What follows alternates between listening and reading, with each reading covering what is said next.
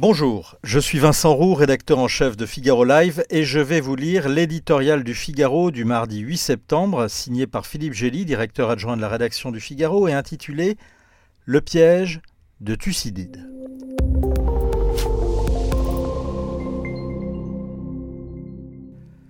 On oublie parfois qu'avant d'être vu comme une période d'équilibre des forces où l'ennemi était clairement identifié, donc avec le recul une ère de relative stabilité,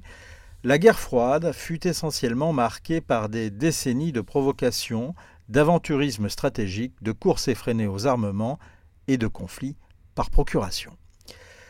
Ce qu'on appelle la guerre froide 2.0, qui selon la formule du secrétaire d'État américain Mike Pompeo oppose désormais les États-Unis et la Chine,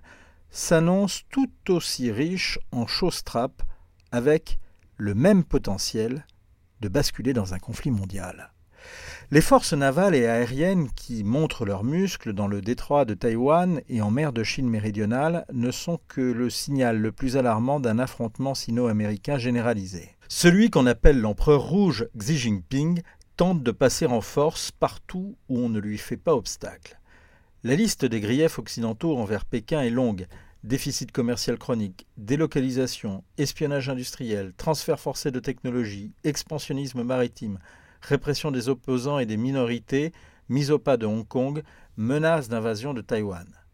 En réaction, Donald Trump joue la surenchère verbale, les manœuvres militaires, les sanctions économiques, la guérilla diplomatique et médiatique, mais sans peser de tout son poids pour la protection de Taïwan via un traité de défense bilatéral par exemple.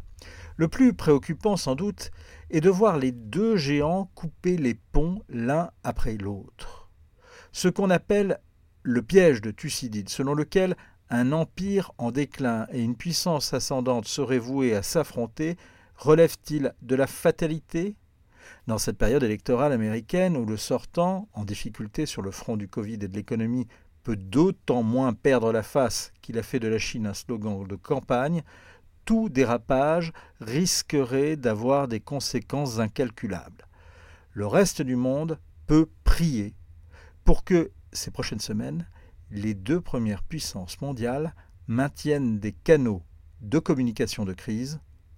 en cas de besoin.